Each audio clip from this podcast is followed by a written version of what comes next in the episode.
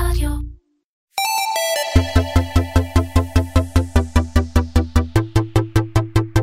קומרסיישן, מדברים על אי-קומרס עם תימור גורדון. והפעם עם סער דוידי, Innovation Director Automation at Ranpak.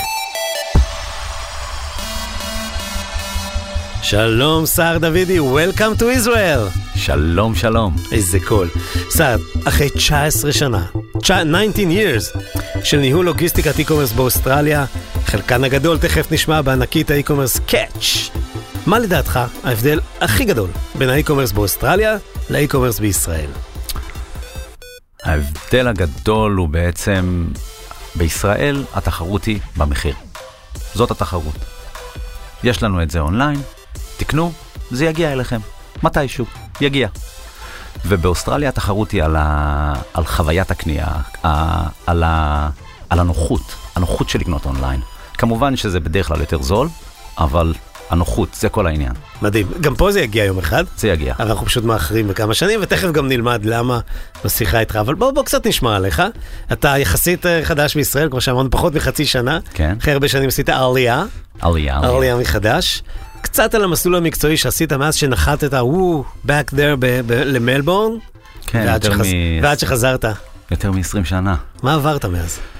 אה, עברתי... הדברים הגדולים זה עברתי שבע שנים ב-אר אם איי טי, עשיתי שתי תארים, אחד ב-Transport and Logistics ואחד ב-Logistics and Supply Chain. שזה במלבורן? שזה במלבורן, אר אם איי טי. ופתיחת עסק, סגירת עסק, מחירה וכל זה, אבל אני חושב שבעצם ההיילייטים של הקריירה שלי היו במקום שנקרא Vac City, שזה העסק שלפני Catch, ש... היינו שלושה חבר'ה, קמנו עסק, פלורקר, שזה משהו שלא כל כך קיים בישראל, חנויות שמתעסקות רק בשואבי אבק וניקיון, וחומרי ניקיון וכל זה. שם יש הרבה יותר אבק פשוט. כן, זה מלבורן עם האלרגיות הכי גדולות בעולם. באמת? כן. אז, ושם בעצם נכנסנו לעולם השואבי אבק מרכזיים, והבנייה באוסטרליה יותר קלה, ואמרנו, למה שלא נעשה אתר שמוכר שואבי אבק מרכזיים וגם קיטים של do it yourself, כי אתה יכול, בעצם זה קל להתקין את זה. וזה היה באמת disruption למרקט אמיתי, וזה תפס, זה תפס, והתחלנו למכור את Electrolux שמה, שזה איי ג'י פה, חזקים, והיינו כל כך מהירים בצורה שבה עשינו את זה, שאיזה יום באיזה שיחה עם המנהל של Electrolux אמר לנו, אתם יותר מדי מהירים בשבילנו, זאת אומרת, אין, אין. אז uh, החבר'ה שותפים אמרו, למה לא נעש, נפנה לאלקטרולקס אותות הברית? למה שלא נעשה את זה? אם, אם הם אומרים באוסטרליה שאנחנו יותר טובים מהם, למה שלא נעשה את זה? ובשבילי זה נשמע מטורף אז. ופנינו אליהם, הצגנו להם ביזנס פלן, איך אנחנו מפיצים אותם באוסטרליה, יותר טוב ממה שהם עושים את זה בעצמם. ורק באונליין. ולא, בסוף אז זהו, התחלנו רק באונליין, okay. עשינו את זה, ובסוף התחלנו גם לתערוכות, עשינו בשבילם תערוכות, לא בחנויות, אבל הם, הם, בסוף הם הסכימו, ואנחנו, כאילו, שלושתנו, התחלנו לייצג את אלקטרולקס אונליין, ומחרנו שואבים מרכזיים ל- להתקנה עצמית, או התקנה על ידי מתקינים, שבעת אלפים קילומטר מאיתנו, אוסטרליה גדולה. ואנחנו שולחים, הגענו, הגעתי למצב שאני שולח צינורות באורך שתיים וחצי מטר, שבעת אלפים קילומטר, להתקנות. ו... זה עם סוסים? עם חמורים. אוקיי. וזה עבד. קנגרו. כן, וזה עבד, זה עבד. ואז אתה חושב, אתה אומר, בוא נע, הכל אפשרי. כאילו, עכשיו אני לא יודע, אני חושב שאחד החלקים הגדולים בקריירה שלי, אחד ההיילייטים של הקריירה, כמו שאמרת, זה... שחזרתי ל-אר אם איי טי, למדתי ב-אר אם איי טי שבע שנים, שזה נחשבת לאוניברסיטה חזקה. כן, ופתאום מציעים לי לבוא ללמד שם.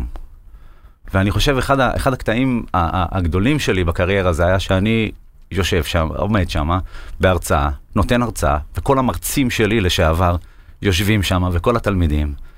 ואני אומר להם, יש לכם את הטקסטבוק, על הנושא הזה, כן, תזכרו אותו, הוא לא רלוונטי. לא מעניין. לא מעניין, זה לפני שנה, ישן, זה old news. אוקיי. ובואו נדבר על מה שקורה עכשיו. ועד עכשיו בעצם אני מלמד שם בתור מרצה אורח, אבל זה מין סגירת מעגל כזאת, זה אחד הדברים הגדולים, אבל תכלס, ההיילייטים של הקריירה, בקאץ' היה כל שנה. אז, אבל איך התחברת לאחים הכוכבים מנהריה? זה היה, זה היה, זה היה about attitude. Okay. זה היה הגישה של האנשים. היה להם את הגדולה למצוא את הפוטנציאל באנשים, ובכלל בכל הצוות שהם הקימו. אתה צריך להיות מהתחום, כמובן. אבל, קודם כל צריך להיות כיף איתך. דבר שני, אתה צריך שיהיה לך מעוף. אתה צריך ממש להסתכל מחוץ לקופסה. אין קופסה. אין קופסה. אתה צריך להתחבר עם האנשים, וזה מאוד מאוד מאוד חשוב. No barriers. No. Oh. אתה צריך להתחבר לקבוצה של האנשים ששולטת בחברה, אישית, כי, כי היה כמה פעמים שהם הביאו באמת את, ה, את המנהלים, את, ה, את האנשים שנחשבים הכי טובים בתחום, אבל הם לא התחברו לאנשים. היינו, עבדנו כיחידה אחת, זה הרעיון, ו, וכמו שאמרנו, היינו ה-biggest market disruptors mm-hmm. של, ה, של התעשייה הזאת, אז, אז הכל בקט, אפשרי. בזמן שזה קרה, כבר הרגשתם שקורה פה משהו מיוחד, או שפשוט עבדתם קשה? זהו. הבנו שקורה משהו מיוחד, אבל כל כך היינו עסוקים בגדילה של החברה ולהתמודד עם הגדילה של החברה, וכל פעם אתה מכפיל את עצמך, אתה מגיע ל... וואלה, חמשת אלפים הזמנות, עשרת אלפים הזמנות, עשרים אלף הזמנות, ארבעים אלף הזמנות, שמונים אלף הזמנות. ואתה אף פעם לא מוכן לזה, נכון? ואתה לא מוכן לזה, ואתה רץ, ו... עברנו את קריסמס, איך עברנו אותו לא יודע. אבל הנה, יש לך את פברואר לנוח, ויאללה. הכנה לקריסמס הבא, טירוף, טירוף, טירוף, טירוף, ועוד פעם הגיע קריסמס. רק, רק תזכיר מה, מה התפקיד שלך בקאץ', עשית כמה תפקידים, אבל...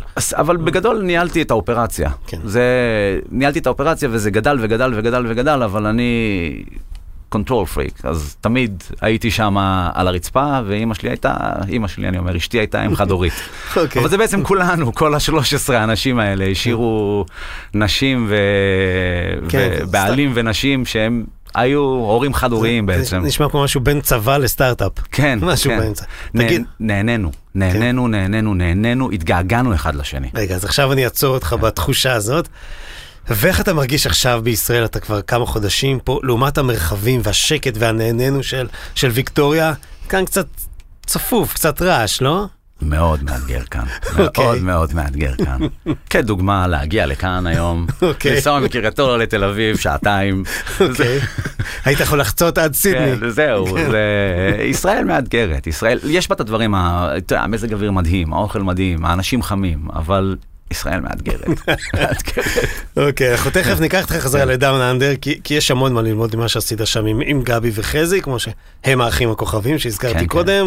יש בהזדמנות טובה להגיד לגבי תודה שהכיר בינינו, נכון? אין על גבי. אין עליו, זה באמת איש ואגדה, ועוד נדבר גם על הספר, אבל קצת על ההווה, על מה שקורה עכשיו. מה בעצם רנפק, חברה שבה אתה עובד בתור דירקטור של חדשנות ואוטומציה, מה בעצם עושה רנפק, למי שלא מכיר בישראל? רנפק זה בעצם החברה הכי גדולה בעולם לאריזה והגנה ב- בעזרת נייר. זה הכל מאה אחוז sustainable, מאה אחוז ידידותי לסביבה, כל מה שאנחנו עושים. ידידותי לסביבה, עכשיו אנחנו נכנסים ל-cold chain, מה זה, זה פירות וירקות? פירות וירקות בקירור, בצנון, בקירור, אבל הכל. בעצם זה הניירת שעוטפת את המוצרים בפנים וגם שומרת עליהם, על הטריות, במקרה הזה, אבל גם שהם לא יקבלו מכות, נכון? נכון. כאילו זה לא מחליף פצפצים. מחליף פצפצים, אבל זה בכל התעשיות. זאת אומרת, בתעשיית הרכב, אם אתה רואה סטארטרים שמגיעים, הם מגיעים בריכוך של נייר כזה, נייר חזק, אז זה בכל התעשיות, זה בתעשיית הרכב. אז רנפק מייצרת את הנייר ואת המכונות שמאפשרות את האריזה בעצם. נכון. אוקיי. ואז, וזה מה שרנפק עשו, ואני עבדתי איתם באוסטרליה, והם עובדים עם כל הגדולים, כמו שאמרתי, עם מרצדס, עם אמזון, עם וולמארט, עם כולם, והם אומרים, רגע, אנחנו נמצאים בתוך המרכזי ההפצה האלה. למה לא ניכנס לעולם האוטומציה? וכאן אני נכנסתי לתמונה. וכי בגלל שבאוסטרליה, למזלי, יצא לנו להטמיע המון מערכות אוטומציה, מכל מיני מדינות, מכל מיני סוגים, היה לנו ניסיון גדול בזה. והם באו, הם באו אליי בעצם, למעשה להרים את ה, את הפורטפוליו העולמי של, של אוטומציה. אבל חשוב להגיד, אתה לא עובד בארץ, אתה חי בארץ, אבל אתה עובד בעצם ב... החברה היא בעצם אמריקאית-הולנדית, אז אני בין הולנד לארצות הברית. הבנתי. או כל העולם, אבל המשרד שלי רשמית בהולנד. קיצור, אתה אוסטרלי שעשה עלייה לישראל וחי בין הולנד לארצות הברית. פחות או יותר. נשמע מעניין. מאוד מעניין. אוקיי, עכשיו, תגיד, למה בארץ, למשל, רוב החברות לא עובדות עם נייר, אלא עם פצפצים במקרה הטוב? עלות. זה יותר יקר? זה יותר יקר. Okay. זה היה הרבה יותר יקר, עכשיו זה לא. עכשיו mm-hmm. זה, זה יורד למחיר, וגם...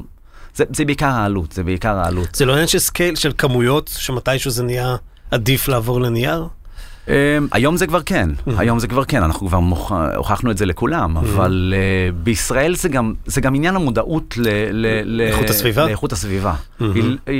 אני מרגיש שהיא לא כזאת גדולה, החשיבות, זאת אומרת, אני צריך שזה יהיה כמה שיותר זול, לשלוח את זה ללקוח, אני צריך שזה יהיה, וגם לוקח זמן עד שאתה מאמין בנייר. צריך ללמוד לעבוד עם זה. צריך ללמוד לעבוד עם זה. אז הנייר ממוחזר, נכון? מה שאתה בוחר, זה הרעיון, מה שאתה בוחר. אבל בשבילי הייתה התאמה... רנפק איתי מולי, כי, כי זה מאוד קרוב לליבי, עניין הידידותיות לסביבה, כל ה-sustainability, זה, זה נורא חשוב לי, לבנות שלי, לאשתי, אז... בכלל באוסטרליה, נכון? זה הרבה יותר חזק מה שפה. כן, כן, כן, מאוד מאוד מאוד חשוב. אז... ואפילו לפני שנסעתי לאוסטרליה, שהייתי פה, עשינו תערוכה של לשימור הים האדום, ו... אוקיי. והייתי פעיל עוד אז. ממן, לא ידעתי עליך. כן, לא, זהו. אתם האנשים הטובים. לא, לא מאלה שמחבקים עצים בזמנם החופשי, אבל... כי אין לך זמן חופשי. שם שקד, אבל איפשהו שם. אבל פחות הופכים את העצים לניירות. נכון. לא, הופכים עצים לניירות, אבל כל אחד שאנחנו מורידים, אנחנו נוטים שתיים. כן, אה, שניים הופכים. קול, חשיבה יפה. תשמע, מאז שחזרת, השם שלך המוכר פה בארץ, הרבה שנים, כל מי שעוסק בלוגיסטיקה יודע מי זה סער דוידי, והפכת להיות שם מבוקש בקרב חברות הלוגיסטיקה, ואני גם יודע שאנחנו אומרים על בסיס רצון טוב, כי יש לך הרבה גוד וויל, כמו שתיארת כרגע, אבל גם ביחסי אנוש שלך, פגשת, ראית, דיברת, שמעת, ביקרת, ומעניין אותי, לא, לא מעניין אותי חברה כזו או אחרת, או בן אדם כזה או אחר, אבל מה למדת, מה... כשאתה מסתכל על דרך שבה אנחנו עושים פלפילמנט, אנחנו זה הישראלים, אתה יודע, כל, כל אחד זה קצת אחרת, אבל בגדול אתה כבר רואה איך אנחנו עושים. איך אנחנו עושים את זה? מה אנחנו עושים נכון, מה לא נכון, מה צריך ללמוד, מה צריך להשתפר, מה אנחנו לא מודעים לו בכלל אולי? אני חושב ש... שבגדול לא יודעים לאיפה זה הולך. ישראל נמצאת איפה שאוסטרליה הייתה לפני בערך עשר שנים. אז אני חושב שלא יודעים לאיפה זה הולך. אז בינתיים, כמו שאמרתי מקודם, התחרות היא על מחיר. אבל התחרות כבר לא הופכת להיות על מחיר. זה כבר, זה כבר העולם הישן. Mm-hmm. זה לא המחיר. Okay. זה המבחר, זה הנוחות. Mm-hmm. אתה קודם כל צריך להאמין בחברה שאתה קונה ממנה, צריך להאמין בדיסקריפשן של המוצר. הם מתארים את המוצר ככה, הוא צריך להיות ככה. ככה. בלי שום טעויות. זה לא משנה מאיזה חברה אתה קונה. הוא צריך להיות ככה. הם אומרים לך שהוא יגיע, הוא יגיע. הם אומרים לך מתי הוא יגיע, הוא יגיע אז. זה אחד הדברים... ואנחנו ה- לא שם. כל אחד שאני שואל אותו כאן, אתה, אני אומר לו, אתה רוצה לקנות את המוצר, אתה רוצה לקנות את הטלפון הזה לילד שלך, היום יום שלישי, היום הולד ביום שישי. לאיפה אתה הולך לקנות? סתם אני אומר, mm-hmm. טלפון או נעליים או משהו כזה, והתשובה שאני מקבל, אה, לקניון. בדיוק. זה, זה כי, מה, ו, ואף אחד לא עושה את זה, ואומרים, בדרך כלל זה יגיע. בדרך כלל. אני לא בטוח שזה יגיע. וזה זה, זה בעצם ההבדל. ובאוסטרליה זה נהיה, פה זה בעצם, אנחנו נחזיק אונליין, אנחנו נחזיק את זה במחסן, יהיה לנו את האתר, אתה יכול לקנות, וזה יגיע אליך. אבל אין שקיפות של מתי זה יגיע אליך. אתה לא יודע, אתה מקבל הפתעה של אס אם אס בבוקר. לפעמים. לפעמים אתה פתאום צלצלים לך בדלת. לפעמים אתה יכול לחכות שבועיים וזה לא יגיע. וזה קרה לי, ניסינו לקנות כמה פעמים, אז, אז אין לזה, זה יגיע בסופו של דבר, אבל אתה לא יודע בדיוק. זאת אומרת, יש איזושהי אי-ודאות, שהיא נובעת מחוסר שליטה, ומאולי מתלות בהמון גורמים שהם לא דווקא fulfillment center. הוא תלוי בכל כך הרבה ספקים. נכון. כי גם אף אחד לא עושה A to Z בעצם. כאילו הכי קרוב, נגיד, אתה יודע, מה שספציפית על טרמינל איקס באושר, או איגולד, זה קרוב, הם לוקחים כאילו חלק יותר גדול מה-value chain, אבל עדיין רק חלק. והם עדיין תלויים בסוף בספקים וכן הלאה וכן הלאה. נכון, ואתה צריך שליטה. אז קאץ' ונגיד אוסטרליה פוסט, אם נדבר עליהם. תכף נדבר עליהם. אבל אתה צריך יותר שליטה על כל התהליך, ואתה עובד עם מי שאתה עובד איתו. אז זאת בעצם הבעיה העיקרית. בגלל שהתהליך הוא פרגמנטלי, הוא כל כך... אני חושב שהלקוחות כאן צריכים להתחיל לדרוש יותר. זאת אומרת, הלקוח הישראלי, עד כמה שהלקוח הישראלי הוא, הוא, הוא, הוא לקוח ש, שדורש בעצם, שאם אתה מגיע לקניון, אתה התרגלת לאונליין שזה פשוט ככה, זאת אומרת, זה יגיע, ואני אכעס ואני אשלח אימייל, אני לא אשלח אימייל, אני אשים ריוויו, אני לא אשים ריוויו. מאיפה שאנחנו באנו, Catch הייתה אונליין פיור פליי, רק אונליין. לא פרסמנו בשמונה, תשע שנים הראשונות, אפילו לא שורה אחת ברדיו. וזה הכל מפה לאוזן. לא יכלת להרשות לעצמך? לא לקנות בקאץ'. לא לקנות בקאץ'. ולא יכלת להרשות את עצמך שגם ייתנו לך ביקורות רעות אונליין, כי זה הורג אותך. אז אתה עושה את הכל בשביל הלקוח. אבל אתה יודע מה קורה פה בגלל זה? בגלל זה יש פה עומס מטורף על הקסטומר סרוויס, על המוקדים של השירות לקוחות. אני לא יודע מה הסטטיסטיקות באוסטרליה, אבל בארץ זה בין חמישים אחוז ל-מאה אחוז, אני בכוונה אומר, של מספר ההזמנות שהופכות להיות טיקט בקסטומר סרוויס. זאת כמעט כל, יותר מכל שתי הזמנות, יש פנייה אחת. אתה מבין מה אני אומר? אני מבין מה אתה אומר. בוא, כאילו... בוא אני אגיד לך מספר שלא מאמינים לי שאני אומר אותו. יש כמה מספרים שלא מאמינים לי שאני אומר אותם. תתחיל. ו... וזה, זה, זה, הרבה פעמים, הרבה פעמים שאני מדבר באירועים, או מדבר בזה, אנשים ישר מסתכלים עליי ואומרים, אה, רביש. ואז אתה יודע, מדברים, מדברים על ה-return rate, החזרות שלנו, החזרות של Catch, במקסימום שתי אחוז. אוקיי. שתי אחוז במקסימום. שבדרך כלל בפשן יש לך, באופנה יש לך עשרים אחוז. פלס. אוסטרליה. אוסטרליה, עד עשרים אחוז. שתי אחוז. למה? כי בעצם, קודם כל זה שליטה מלאה על המוצר. לא משנה מה הלקוח, מה הספק אומר על המוצר. אנחנו בודקים את המוצר, אנחנו מצלמים את המוצר, אנחנו מודדים אותו, אנחנו עושים הכל. עכשיו אני מדבר על חברה שעוד פעם ישמע כאילו אני מדבר שטויות עכשיו, שיוצרת בין חמש מאות ל-שש מאות מוצרים ביום, חדשים. כל יום. בין חמש מאות ל-שש מאות מוצרים חדשים, כל מוצר נשחק בתלת מימד, נשקל, נבדק, מדהים. כל מוצר. זה משקול לתפוס וזה, פוזיציה מול הלקוח. נכון, נכון, וזה, וזה, אנחנו מדברים על אתר שיש בו עכשיו, יש בערך, שאני עזבתי לפני כמה חודשים, שלוש וחצי מיליון מוצרים. אז כן. וואו, זה, זה סוג של, צריך להיות או סי די. אתה יודע, שיעשו את זה כמו שצריך. כן, כן. כן, צריך לגדול בנהריה ליד הגעתון, שזה יהיה די אן איי. תראה, שלוש וחצי מיליון מוצרים זה כולל המרקט פלייס, אבל גם על המרקט פלייס יש לך שליטה מלאה. שליטה מלאה. איזה אחוז המרקט פלייס אתה זוכר? חמישים חמישים בערך. חמישים חמישים בערך. מעולה. ואז בעצם נכנס, דיברנו על כל מיני דברים שמפריעים לנו בתהליך, אבל נכנס לרובוטיקה. שזה הספציאליטה שלך, אתה נחשב אחד המובילים בעולם, בכל התחום הזה, כזה אוטומציה, כזה רובוטיקה. מתי בשלב של חיי מחסן, של חיי חברה שעושה לוגיסטיקה של אי-קומרס, כדאי לה לעבור לאוטומציה, אם בכלל. יש כזה דבר? יש כזה דבר, יש כזה דבר. תראה, העולם של הקורונה די שינתה, עניין, עניין הקורונה בעולם די שינתה את כל הסדר הזה, כי פתאום, פתאום בכל העולם לא מוצאים עובדים. זה בעיה. לא, לא, לא מוצאים עובדים. בשום מקצוע. זה... חוץ מעורכי דין. כן, אה? אז, אבל נגיד אצלנו, הטיפינג פוינט, הנקודה הייתה שהיה לנו בערך חמשת אלפים מוצרים, עם חמשת אלפים הזמנות, ואז אמרנו, רגע, רגע, אנחנו מכפילים את עצמנו כל פעם, ואנחנו תכף מגיעים ל-עשרת אלפים, וזה היה בעצם עם אר או איי של, עם, עם אר או איי של, של שלוש שנים בערך זה היה. אבל היום אני, שאני מדבר על זה הרבה, אני חושב שבעצם, תמיד שאתה אומר אוטומציה, אנשים ישר חושבים על ה-pick and pack, ישר חושבים על הרובוטים שעושים את זה. אני לא חושב שצריך להתחיל שם. זה הכל בגלל אמזון. זה הכל בגלל אמזון, שהם לא עושים את זה. רוב מה שהם עושים זה ידני, זה הקטע. זה קטע. הפיק שלהם הרוב הוא ידני. אני חושב שאתה צריך, כי אם תנסה לחשוב על מחסנים, באופן כללי, באופן כללי ישראל, שמים כמה שיותר מידוף. כמה שיותר מידוף, לשים כמה שיותר מוצרים, במיוחד אונליין, איך אתה עולה באונליין, אתה מרים את כמות הסקיוס שלך. אז אתה שם לגובה, ושם כמה שיותר מידוף, ובסוף ליד הרולר דור שם, נשים איזה שתי שולחנות להרוז אותם, את המוצרים האלה. אז אתה יכול לזרוק כמה שיותר אנשים על זה, וכמה שיותר עגלות, ואם אתה יכול לשנות במערכת שלך, אני יכול לעשות wave peak, cluster peak, לא משנה, את כל השיטות של, אני אדבר ג'יבריש עכשיו, אבל אתה יכול ממש לשפר את הצורה שבה אתה עושה פיקינג, אבל פיקינג אתה לא יכול. זה ידני לחלוטין, כל אחד בנפרד. אז אני היום ממליץ, תמיד ששואלים אותי, ותמיד שאני מדבר בהרצאות, ותמיד, אתה צריך להתחיל את זה בסוף, אתה צריך להתחיל את זה איפה שהצוואר בקבוק שלך. הצוואר בקבוק שלך זה הפיקינג. הוא תמיד הפיקינג, כמעט תמיד הוא הפיקינג. אתה צריך להתחיל אוטומציה שם. עכשיו, פיקינג, היום עם, עם מערכות ה-איי אם אר, אתה יכול להתחיל... איי אם אר זה?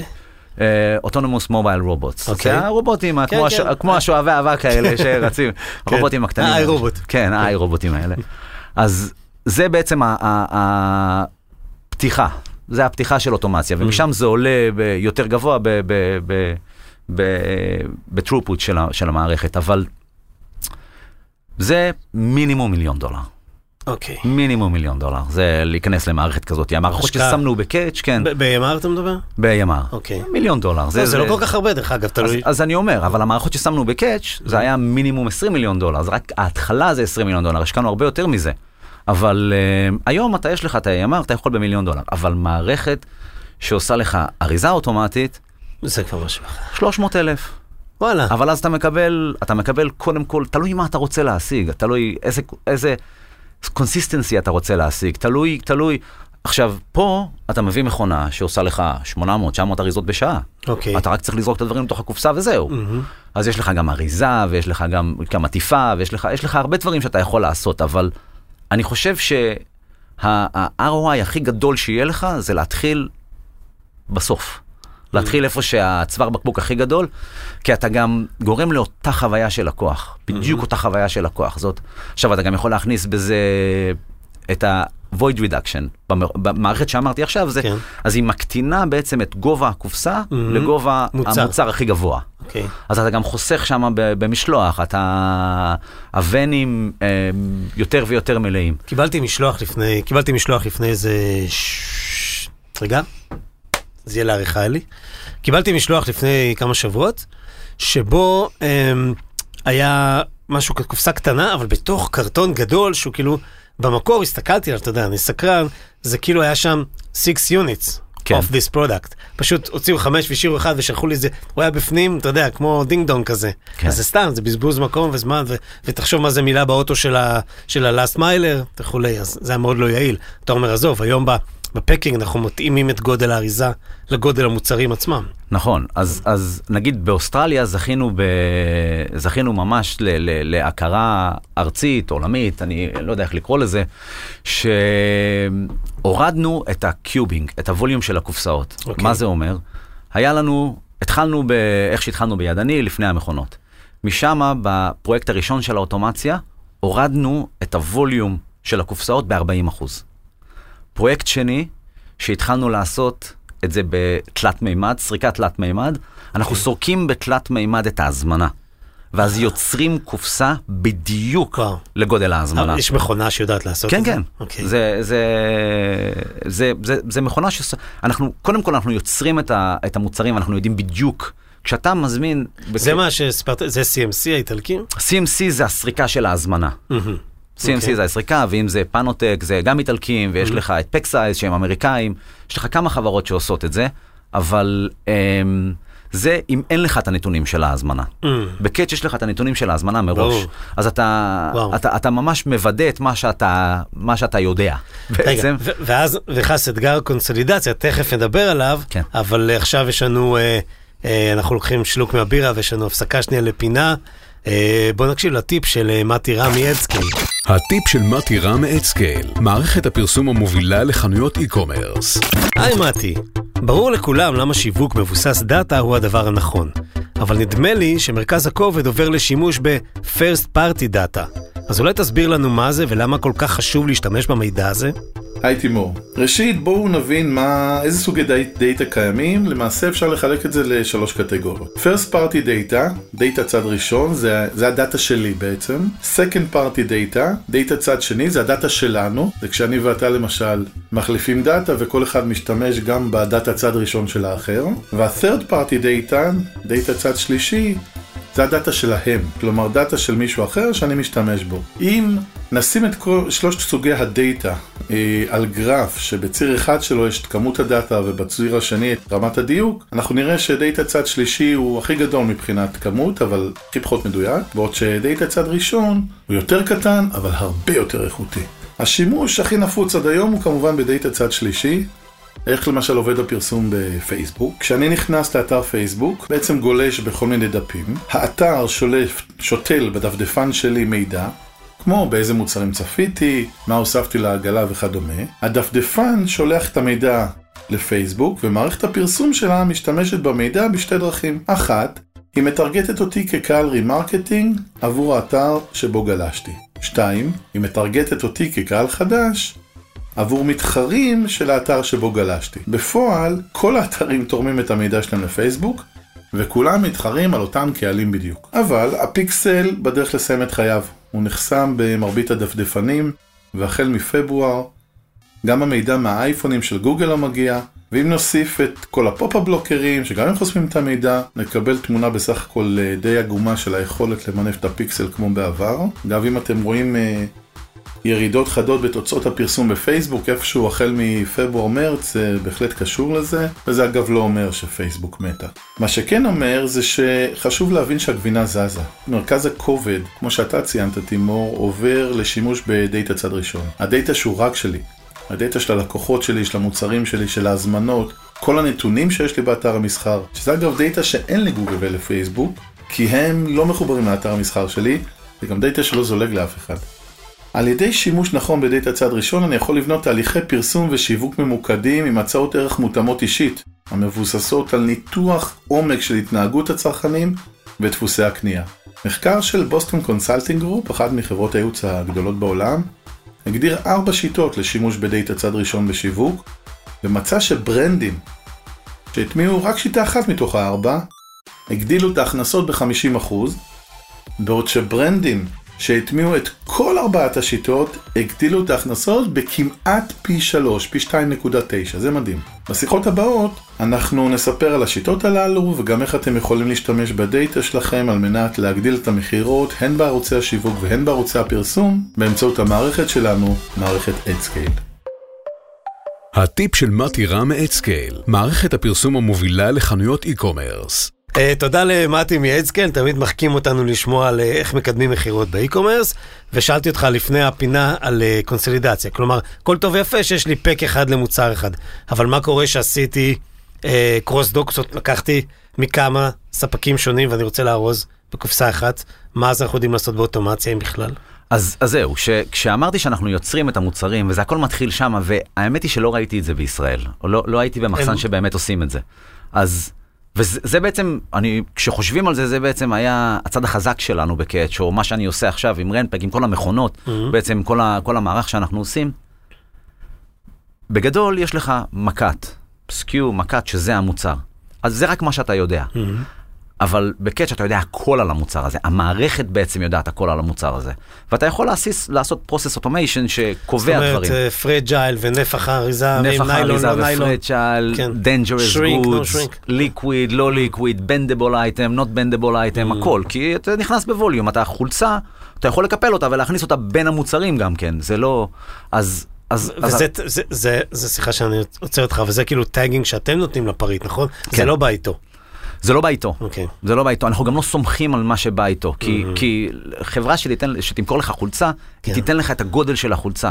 אבל מה שמעניין אותי זה החולצה מקופלת, או, או מגולגלת. זה לא או. מעניין אותי. כן. או אם זה, אם זה שמן זית, הוא יהיה ארוז, במקרה שלנו בנייר, אבל שמגן עליו, אז יהיה, הנפח שלו יהיה קצת יותר גדול. גדול, נכון. עכשיו, נוזלים צריכים להיות מופרדים ממוצרים. אם הם לא מופרדים, הם צריכים להיות בשקית מיוחדת של זיפלוק, שאם הם נוזלים שלא ינזלו על המוצרים האחרים. יש לזה כל מיני חוקים. אבל הרעיון הוא שאתה יוצר את המוצר נכון. אם אתה יוצר את המוצר נכון, הקופסה שיצרת היא בדיוק. זאת אומרת, אם המוצר בא מפה ומפה ומפה ומפה, הקופסה שיצרת היא בדיוק לארבעת המוצרים האלה. שאתה שם אותם ביחד, יש קופסה אחת שהם ייכנסו אליה. היא מוכנה מראש. Okay. אתה עושה פיקינג ישר לקופסה הזאת. Okay. אתה לא עושה פיקינג לטוט מפלסטיק, הבנתי. ואז אתה מעביר את זה לקופסה. Okay. לא, לא. Okay. אתה יוצר את הקופסה שתשלח אל הלקוח, ואתה גם יוצר, אתה גם חוסך בעצם שלב. ברור, אז, אז למה בעצם לא עושים את זה כאן? אני לא יודע. Okay. אני לא יודע, אבל אני לא ראיתי חברה בישראל שמתייחסת לווליום, באמת מתייחסת לווליום של המוצר. מסתכלים על זה רק כמוצר, כי הרבה מוצרים בעצם... אס איי איי קוראים לזה, Ship as Individual, ששואב אבק. אני לא אכניס שואב אבק בתוך קופסה עם מוצרים אחרים. שואב אבק גדול, לדוגמה, או... לא יעשה את זה. הוא ישלח לבד בכל מקרה. אז שישלח לבד בכל מקרה. אבל המערכת יודעת את זה. המוצרים הקטנים שכן ייכנסו, הלפטופ ייכנס יחד עם, לא יודע מה, כל מה שאנחנו מסתכלים פה מסביב, ייכנס, כן, אז אני יוצר קופסה שהיא בדיוק לגודל ארבעת המוצרים האלה. עכשיו, אם זה בקרוסדוק, אם זה לא בקרוסדוק, זה לא משנה איך אתה בעצם עושה קונסולידציה, אם אתה במיינות, אבל אתה צריך לדעת בדיוק מה הולך עם מה ומה הגודל, ואתה יוצר את הקופסה הזאת מראש. וכך אתה יעיל, אחרת אתה לא יעיל. זה מדהים, כי, כי בעצם עם כל ההס אנד פאס וכל הממבו ג'מבו של אי-קומרס וברנד, שם הכסף. כן. שם הכסף. פה אתה יכול, אתה יודע, לדמם, ופה אתה יכול להרוויח. כאילו ביעילות שלך, באפישנסי שלך, בכל הצד של הפלפילמנט. כן, אנחנו, זאת אומרת, כששאלת מקודם על ההיילייט של הקריירה שלי, אז, אז נגיד דחפו אותי כל הזמן, ומה זה דחפו אותי? זאת אומרת, זה כולם עבדו יחד, שוב פעם אני אגיד את זה, זה, זה מין החברה היחידה שבעצם תמיד לוגיסטיקה ומחירות תמיד נכנסים אחד בשני, ראש בראש. ושמה זה לא היה ככה. החבר'ה מהמחירות אמרו לי, אנחנו צריכים את זה. אוקיי, הכל אפשרי. רק בוא נראה אם זה נכון לנו מבחינת עלויות. הכל אפשרי, אין לו. זה הרעיון. אז בעצם אחד הטרגטים היה להוריד כמות ליין, קו, להוריד כמות קו לפחות מדולר. אוקיי. עלות של פחות מדולר. עכשיו, אני מדבר על קו מרגע כניסה למחסן, עד הרגע שהוא יצא ללקוח. לא רק בפיקינג. אגב, זה מה שפאבריק מדברים, על תשעים ותשע סנטס. אז זהו. אז ה-תשעים ותשע סנטס אמריקאי, אנחנו מדברים על אוסטרליה.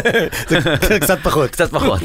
זה היה, זה היה זה, זה, כאילו, אחד ההיילייטים בקריירה שלי היה שהגענו לשם. זאת אומרת, ואז אתה רוצה להוריד את זה קצת יותר, איך אני מוריד את זה יותר?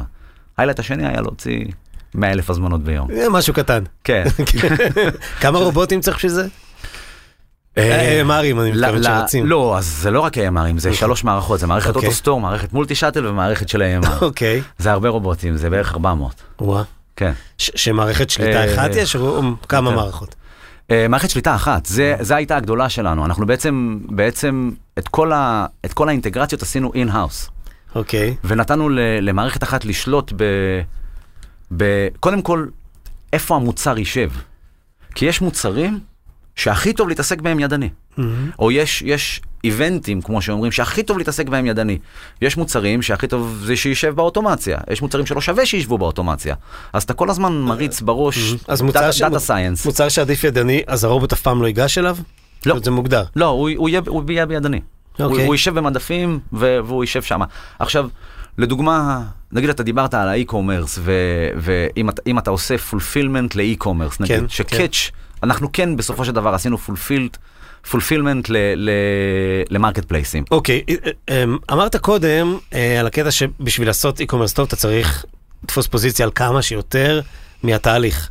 On the other hand, זה גם, אם אני מוציא את הכל, זה גם אותו דבר. ולמה אני מכוון, האם לדעתך ממה שאתה מכיר, ובואו ניכנס רגע לתפיסה של מרקט פלייס, חברה גדולה שיש לה הרבה ספקים והרבה סקיוס וכולי וכולי.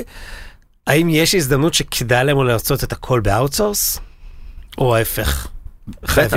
אוקיי. אנחנו עשינו את זה. אוקיי. זאת אומרת, לקאץ' בוא נגיד מתי שאני עזבתי, היו אלף וארבע מאות ונדורים.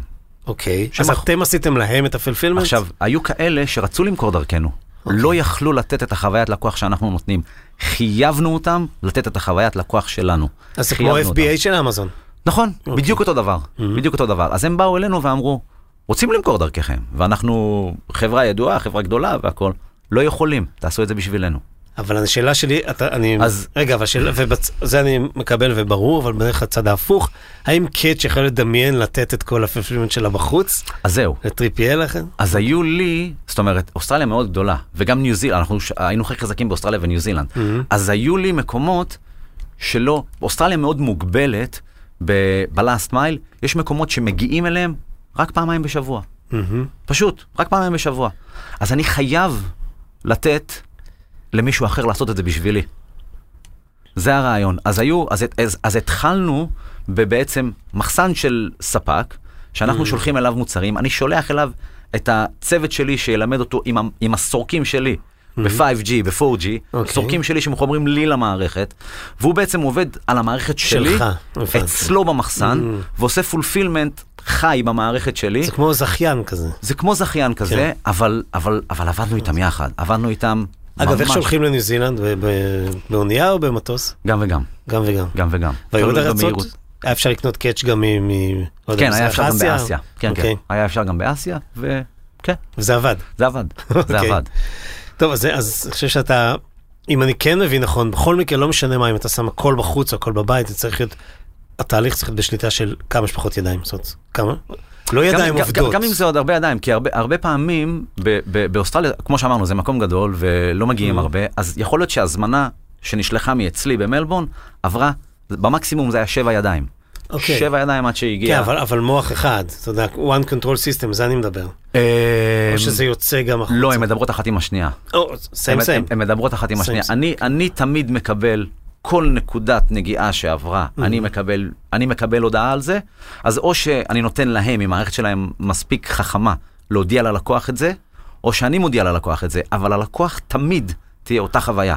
הלקוח לא מעניין אותו שזה מוונדור אחר, לא מעניין אותו שאוסטרליה פוסט התעכבו, לא מעניין אותו, הוא קנה ממך, הוא לא מעניין אותו שום דבר אחר, שום תירוצים לא יעזרו, הוא רוצה אותה חוויה.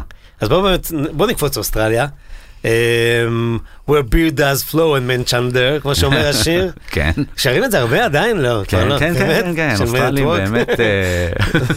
קצת על תרבות האי-קומרס האוסטרלית, כי אני חושב שחלק גדול מההצלחה, וגם גבי אמר לנו כשעשינו את השיחה, uh, כשהיה פעם הגל הראשון של הקורונה, מי זוכר, uh, שאחד המפתחו, הכי סקסס פקטורס באוסטרליה, שהדואר האוסטרלי הוא ממש טוב. אממ... גבי, נכון? ש... גבי שוכח שהוא לימד את, את, את דואר אוסטרליה. הוא לא שוכח, הוא צנוע. הוא צנוע, הוא צנוע. כן. הם, הם, אנחנו באמת עבדנו, אנחנו נהיינו הלקוח הכי גדול שלהם. אוקיי. Okay. ו... ואנחנו רצים קדימה. שלושה שבועות לא מספיק. בהתחלה ששלחנו משלוח, זה שלושה שבועות יכול לקחת. Okay. זה נשמע לי היום משוגע, אבל... Okay. ו... ופתאום זה נהיה יום אחרי, פתאום זה נהיה בערב, או, או דברים כאלה, אבל אתה חייב לעבוד איתם, לעבוד איתם. הד... ה... ה... ה... ה... הרבה פעמים המפתחים שלנו, עבדו עם המפתחים שלהם, הרבה פעמים פיתחנו, פיתחנו איזה מדהים. אלגוריתם שנתנו להם. הרבה פעמים, תמיד עבדנו יחד. כי, כמו שאמרתי מקודם, נגיד דוגמה, לפני כמה שנים, אנחנו מבטיחים ללקוח שלנו, יש cut-off date. cut-off date זה Christmas. Christmas נמצא, נגיד, אתה צריך לשלוח את זה עד ה-עשרים וארבעה לחודש. עכשיו, כל יום שאתה שולח את זה יותר קרוב ל-עשרים וארבעה לחודש, יש לך עוד יום של מחירות לקריסמס. ברגע שאתה עובר את ה-cut-off date, זה נופל, המחירות נופלות, הן פשוט יורדות באיזה תשעים אחוז. עכשיו, כשאתה מגלגל שמונה מיליון דולר ביום, אז, אז, אז אתה רוצה עוד יום. שווה לך להשקיע על היום הזה. אז, אז um, הרעיון הוא שקריסמסים שלפני הרבה זמן, אחד מהם זה היה, אנחנו הבטחנו תאריך מסוים, ובדיום האי-קומרס גדל, אני חושב שזה היה אלפיים וארבע עשרה, האי-קומרס ממש ממש גדל בטירוף, והם לא הצליחו. הם לא הצליחו להגיע ללקוח, אבל אנחנו הבטחנו את זה ללקוח. Mm-hmm. אני לא אספר לו אחרי זה שאוסטרליה פוסט. אנחנו שילמנו לאוברים, למוניות, לא משנה למה, הזמנות של עשרים דולר, אנחנו שילמנו מאתיים דולר, לאובר שילך ייקח את זה מהדפו וייתן את זה ללקוח. כי הלקוח, הבטחנו לו שזה יגיע. אוקיי. לא יעזור כלום. לא יעזור כלום. זה די אן איי. זהו, אין מה לעשות. אין מה לעשות. וגבי וחזי, באמת, הגדולה שלהם זה הלקוח, אין, החוויה, אנחנו הבטחנו משהו, אנחנו עומדים במילה, לא משנה מה יקרה. ואז אתה לומד שאתה לא יכול לסמוך שיהיה בסדר עם אוסטרליה, פוסט כי הם הבטיחו לי. לא, לא, אני צריך לוודא. שהם יכולים לעשות את זה, אני צריך לעשות את הטסטים איתם, אני צריך לראות את המערכת שלהם, אני צריך לעבוד איתם מאוד מאוד קרוב, לדעת שהם באמת יכולים לעמוד במילה הזאת. ובאמת האוברים זה הפלן בי היה? תמיד? עד היום? לא, לא הגענו לפלן בי. זה הקטע של אין יהיה בסדר, לא קיים יהיה בסדר. לא קיים. אנחנו תמיד מבדים הכל, אני לא מבטיח אם אני לא יודע שאני יכול לקיים. דרך ה... דרך ה... יש תמיד פלן בי, אבל הפלן בי הוא אצלך, בתוך המערכת שלך, בתוך הנטוורק שלך. לא לסמוך על אובר, גם הם יהיו עסוקים. כולם יהיו עסוקים. כן. קצת על, עוד קצת על קאץ', אתה יודע, מי שעוד לא קרא את Catch of the Decade, זה הזמן לקרוא, לא מאוחר, לקרוא את הספר של, שגם השם שלך, דרך אגב, אפילו תמונה, אבל השם מופיע כמה פעמים. כשעזבת שם, שזה לא מזמן, מה בעצם אתה מרגיש שהשארת מאחוריך? What is your legacy, heritage, you name it? امم אני האמת היא ששבוע שעבר דיברתי עם הדלקנו את המערכת התכנון של המערכת האחרונה שלי בעצם המחסן האחרון זה הפיירוול שלך כן הפיירוול שלי והייתי איתם בקשר ממש קרוב עד חודש שעבר שהדליקו את המערכת ו מטורפת, מערכת באמת מטורפת. של מה, מה היא עושה? היא עושה הכל. אוקיי. היא עושה הכל. זו מערכת שיכולה, זו מערכת של שלושת אלפים קרטונים בשעה. אוקיי. שמגישה לעמדות ליקוט שלושת אלפים קרטונים בשעה, וקרטונים שנעשים בתלת מימד לפי גודל ההזמנה, שזה רץ ככה, וזה הכל, זה בעצם כמעט הכל אוטומטי. יש, יש תמיד מלקטים, יש תמיד מלקטים, אבל, אבל מה שהבחור ש, ש, שלקח את זה ממני, ריצ'ארד, mm-hmm. דיברנו שבוע שעבר, והוא אמר לי, תקשיב, אתה השארת פה מערכת, מה, מה שהלגסי שאתה השארת פה מערכת, סער, לקאץ' יהיה את הקריסמס הכי חלק שהיה להם מבחינת וואו. אוטומציה, זה, לא, זה הצוות שלי, זה לא כן. אני, זה, זה, זה, צנוע, זה כן. אנחנו, זה אנחנו, זה לא, זה לא, זה לא אני, זה... כן, זה הספיריט אוף קאץ', אפשר לקרוא נכון, את זה בספר, נכון. מאוד יפה. שגם נכון, הם... זה הקומיטמנט של כולם, זה, זה, אני, זה לא אני, זה, זה, זה, זה החבר'ה, זה החבר'ה, זה כולם, כמו שאומרים, ספירהד, זה כולם ראש חץ למטרה אחת, כמו שאומרים פה, לא רואים בעיניים. זה מה שיש לנו מטרה, וזה מה שאנחנו, זה מה שיקרה, זה מה שיקרה. אתה יודע שקאץ' נכנסה גם לעולם בתור באמת משהו לג'נדרי, בגלל שזה אחד המקומות היחידים שאמזון ניסתה להיכנס ויצא. נכון. אתה זוכר את השנים האלה שאמזון... היא לא יצאה, אבל... היא הקטינה ווליום. כן, כן. התקפלה, in a way. אנחנו, כי שוב פעם, זה אחד הרעיונות של כל החברה בעצם, זה היה, אנחנו אוזי קמפני, פור אוזיז, אנחנו מבינים אותם, אם אתה תקרא את הדיסקריפשנים של המוצרים, תקרא את הכל, אנחנו נדבר איתך על הוויבי של הפאב, ועל הוואנזי, ועל הקנגרואים, ועל הלא משנה מה, על מה שקורה ביום יום, המוצרים הם ליום יום, הכל, זה ממש, ממש, ממש אתר שהקדיש את עצמו לאוזים. ממש, ממש, ממש. ואמזון, שאנחנו עובדים איתם עכשיו גם כן. זה איקום בי מייטס. כן. Four mites. Exactly. Exactly. Four mites by mites. זה ממש ככה, וזה לא copy-paste, זה לא cookie-cutter, זה לא, זה לא, זה מה שקורה במדינה, ואם זה היה שייך לקורונה, ואם זה היה שייך למרוצי סוסים, ולרוגבי, ולפוטי, זה תמיד שייך לזה, ותמיד שאוסטרלי קונה ממך, הוא יודע שהוא קונה מאוסטרלי. הוא יודע שאתה מבין אותו, הוא יודע שאתה מבין את החשיבות שלו, אתה, אתה מבין איפה הוא גר, אתה מבין, אתה מבין שהוא לא יכול להגיע לשם עוד פעם לאסוף את זה, או לא יכולים להגיע אליו הביתה. זאת אומרת, הוא מבין את זה, ו- ו- ואתה יכול לדבר איתי בכל זמן הדרך, ואם לא תהיה בבית, תוכל לשלוח לנו את הוואטסאפ הזה, או את ה- את ה- את ה-אס אם אס, לא את הוואטסאפ, את ה- את ה-אס אם אס או דרך האתר, ולהגיד, וואלה, אני לא יהיה. תזיזו את זה לשם. ונזיז את זה, ונזיז את זה לשם, לא נהיה קשים. כשאתה מסביר את זה ככה, ואני נזכר שקראתי את הספר כמובן של גבי וחזי, זה מתחבר לאיזשהו מקום שהוא עולה מאוד יפה מהספר. זה אחד הקומות היחידים שכל הדבר האוסטרלי הזה בו, הוא established by Israeli men, בסדר, אנשים ישראלים, אבל זה אחד המקומות היחידים שהישראלים באו ולא התנסעו על הלוקלס. נכון. באתם ממקום... בשביל להיות איתם, חלק מהם, לשמור אולי לייחוד שלכם, אבל לא מולם, ו- וזה עולה מאוד יפה בספר. אין שם את הישראליות, ההירות שאתה קורא בספרים על ישראלים ששיחקו אותה ב- ב- ב- בארצות הברית, או אתה יודע, זה לא שם. לא. נהייתם אוסטרלים, הבנתם את האוסטרלים ממקום של ריספקט. נכון, מין. נכון, כן. כי הם, הם אחלה. כן. הם באמת. הם באמת אחלה. הם באמת אחלה, והם, והם אמיתיים, ו... ו- וגם זה, זאת אומרת, גבי וחזים, כולם, כול, כולם הגיעו צעירים. זאת אומרת, אם אתה מדבר על הספר, אני בעצם הגעתי לאוסטרליה הכי מבוגר, אבל, אבל כולם הגיעו ממש, ממש, ממש צעירים. אז הם למדו בבתי ספר, והם, הם ממש גדלו באוסטרליה. אבל, ואני, אני הייתי באוניברסיטה שבע שנים, יש לי חברים מהאוניברסיטה. אז אתה מכיר את ההווי, אתה מכיר את המועדונים, אתה מכיר, אתה, אתה, אתה ממש חי את זה. ואשתי חצי אוסטרלית, אז אתה יודע, והילדים שלי, ארבעה ילדים, אז הם אוסטרלים, ועם המבטא שלהם, וכל ה...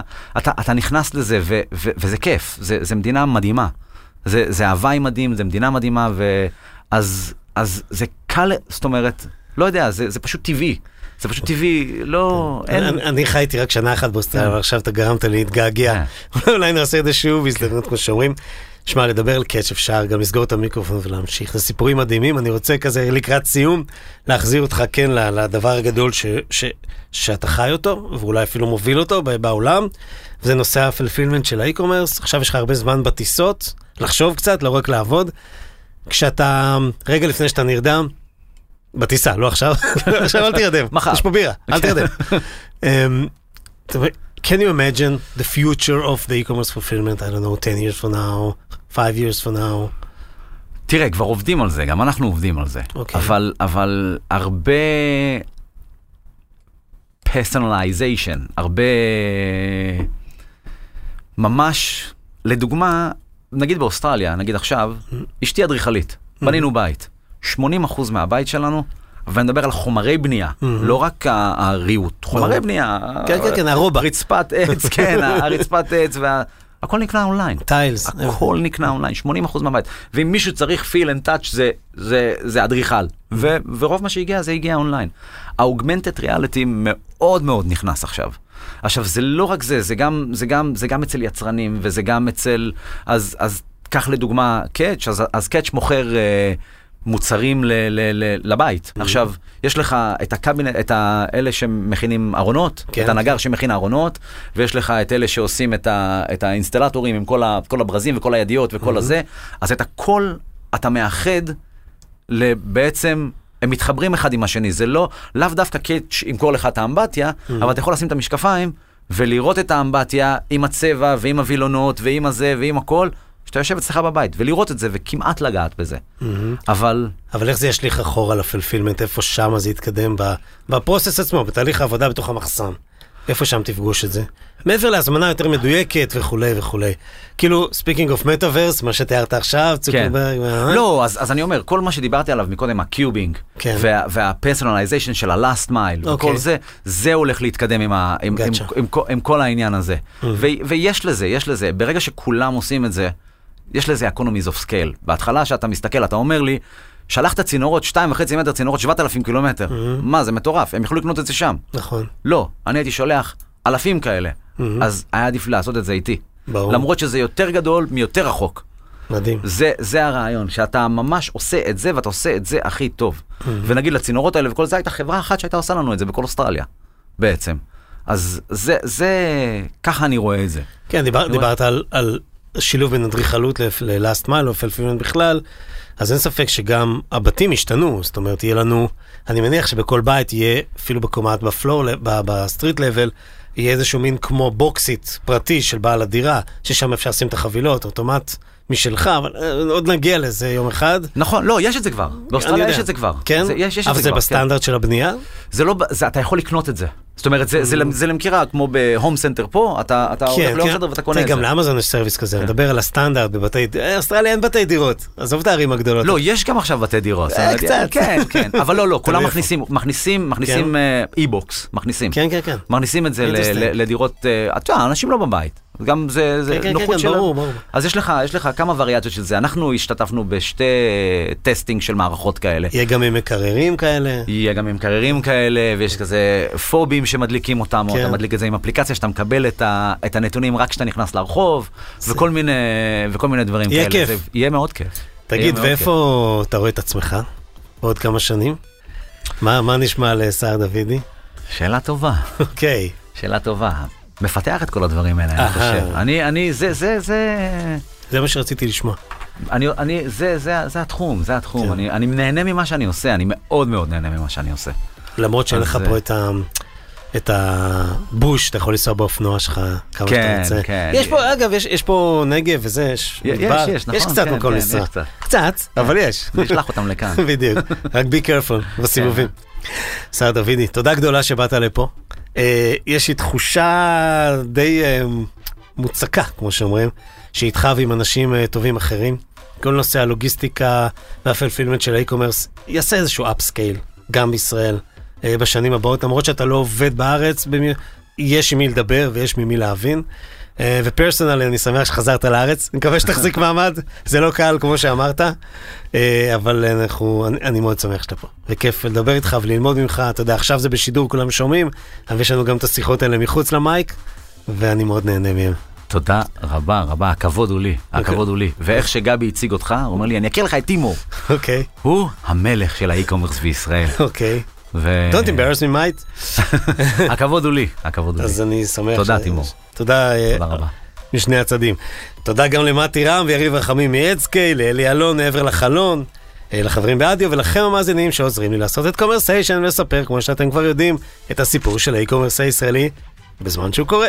אז תודה ולהתראות בקומרסיישן הבא.